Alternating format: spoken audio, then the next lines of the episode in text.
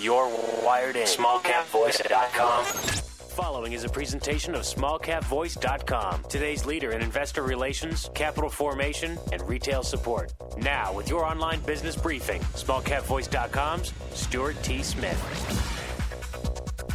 Well, it's time once again for another online business briefing brought to you by smallcapvoice.com. As you just heard, I'm your host, Stuart Smith. Now, we're welcoming back to the show today Deep Green Waste and Recycling Incorporated. They're traded under the ticker symbol DGWR. As you might recall, we did an audio interview with the company just a couple of months ago. They are a sustainable waste and recycle management services company for commercial customers. And we're welcoming back to the show Lloyd Spencer. He is the president and CEO of Deep Green. Lloyd, how are you today? I'm well, thanks, and thanks for having me.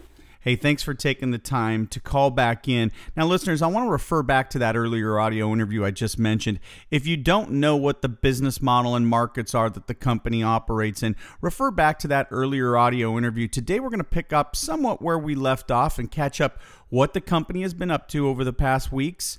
And uh, Lloyd, if you would, let's start with the news that came out late in August. You uh, signed a letter of intent to acquire a commercial waste disposal business in Georgia Tell us a little bit about who is AmWaste.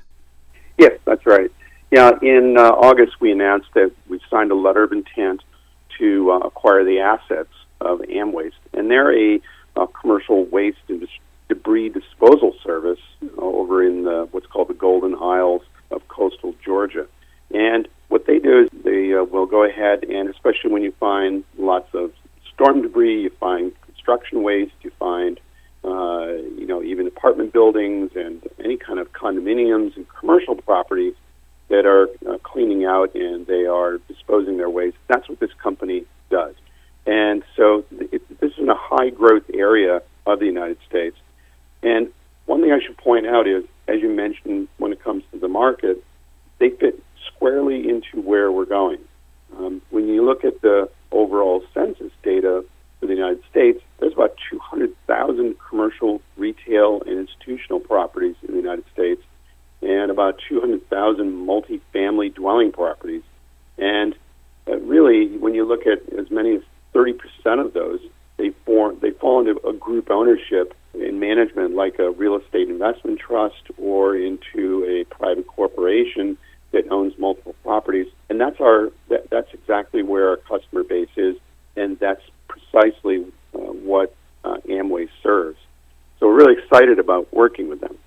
Well, we talked in our first audio interview about your plans to go out and find companies like AmWaste. So we'll get into that as we wrap up this audio interview. But regarding AmWaste, since we're at the letter of intent stage, maybe give us an outlook on what's the next domino to fall. What do you have to do to take this from a letter of intent to an actual acquisition and closing? Sure, you bet. Yeah, first off, um, as many folks know, you have to go you know, through the analysis phase with the company to assess uh, and do the audit of that company. And as well, you have to also work with your financing partners. When we did the original S1, we brought in a modest amount of investment to help get the company up and going. What the typical model is, is for the company to work with an investment bank, for example, and one of the things we've done is we have signed a letter of engagement with an investment banking company that's exactly in the space. And while that's most certainly not a, any guarantee of closing any investment, these are the very kind of companies you need to work with for finding the investment. We uh, we work with companies like this to bring them the letters of intent for the companies that we uh, intend to acquire. Uh, we then work with a an investment banking firm to have them work with us on assessing the various acquisition partners we'd like to work with in the future. And then uh, we go ahead and we select the companies we'd like to acquire, and then we work with their investors to close that. So that's the, those are the steps involved in closing uh, a series of acquisitions, which is exactly where we're going. So we're not just doing one acquisition of AmWaste. It's going to be uh, closing a series of acquisitions, and AmWaste is just the first.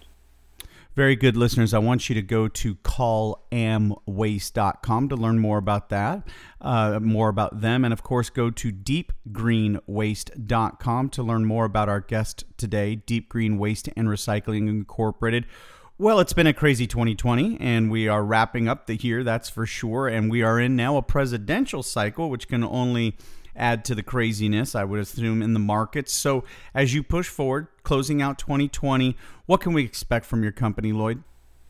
Well, what we uh, what we certainly uh, expect to see, and what we're hoping to see, especially, is that we're going to be uh, working on bringing these acquisitions to close, and then as we bring them to close, we'll be integrating them into the company so that we can build a company that is um, has a series of service offerings for waste management, uh, as well as t- uh, looking at these waste streams and the methods of disposing or recycling, especially when, in fact, we flip that around, starting with can we recycle that and make money from that recycling source?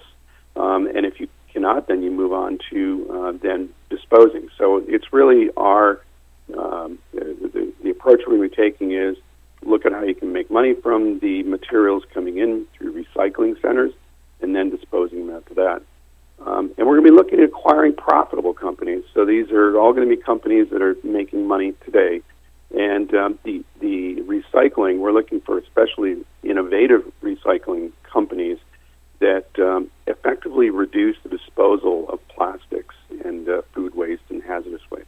Lloyd, before I let you go, give us a little bit of your professional insights into this market then. As we, as a society and a country, need to recycle more, there are opportunities for companies like yours to find new revenue streams and profit centers from this kind of taking a step back, obviously, Waste Management Company was pretty steady even in the midst of a global pandemic. And that's because, look, garbage and recycling just doesn't go away no matter what the exterior uh, drivers may be. Give us your take on that. Yeah. So you're absolutely right that the uh, the production of waste and recycling materials uh, never slows. Um, it uh, it may slow just a little bit, but uh, but it's only temporary. What's different and what's happening in the industry, though, is that in the past uh, there was um, a belief that the majority of the materials coming in for recycling were going into recycling centers where everything was getting reused. And the, the disappointment that happened, um, especially after China uh, closed the doors to taking in uh, any and all uh, waste, um, was that uh, many of those materials were in fact going to landfills. So there is now a renewed interest in um, finding uh, better ways to dispose of plastics, uh, and I'm very pleased to say that we found uh, some interesting companies in this space where you may have a, a, a waste product coming in made of plastic, and because there's a consistent flow of that plastic coming in, you can go ahead and repurpose that and send it back to a recycling center. And the fortunate part is that we found that it, this can be done very profitably. So uh, uh, our next steps are, um, as having identified some of these companies, to go ahead and bring those to the uh, the investment banking partner that we are working with, for us to go ahead and assess which companies are are best for us to acquire bring into the company and bring those profits uh, into the uh, deep green waste and recycling, which will ultimately benefit. Well, it's a great time for new investors to be taking a close look at DGWR as well. Great article came out from Investor Ideas and their renewableEnergyStocks.com uh, website where they talked about how, according to Morningstar, here's the quote interest in sustainable investing has grown tremendously in recent years, and our research has shown that this applies to most investors, regardless of gender or age. So, this is a time, Lloyd, when people are actually moving towards your market with some interest. Uh, great time to be speaking with you. Thank you for the time today, Lloyd. Thank you very much. Look forward to talking again. All right, for Lloyd Spencer, this is Stuart Smith saying thanks so much for listening. SmallCapVoice.com, today's leader in investor relations, capital formation, and retail support, provides its clients with the highest level of service. Our audio interviews are disseminated to one of the largest opt in audiences available today. How? We at smallcapvoice.com believe in aligning and affiliating ourselves with other leaders within the investor relations community. By sharing resources, each affiliated firm is made that much stronger and each client is served that much better. Our focus is to identify and provide the very best financial services and solutions available to clients and their shareholders. For more information about our services, please call us at 512 267 2430 or visit us on the web at www.smallcapvoice.com.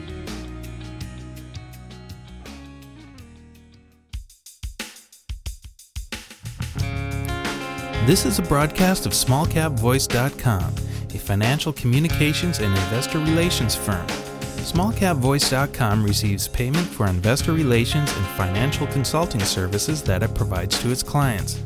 You should assume that officers, directors, and employees of smallcapvoice.com or financial analysts mentioned and their families hold a position and intend to trade in these securities for their own accounts.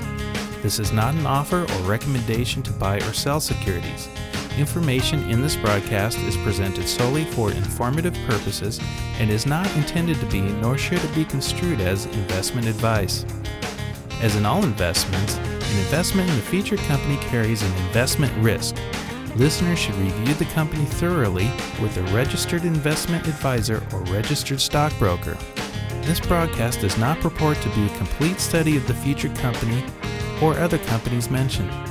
Information used and statements of fact have been obtained from the featured company and other sources but not verified nor guaranteed by smallcapvoice.com as to completeness or accuracy. Such information is subject to change without notice.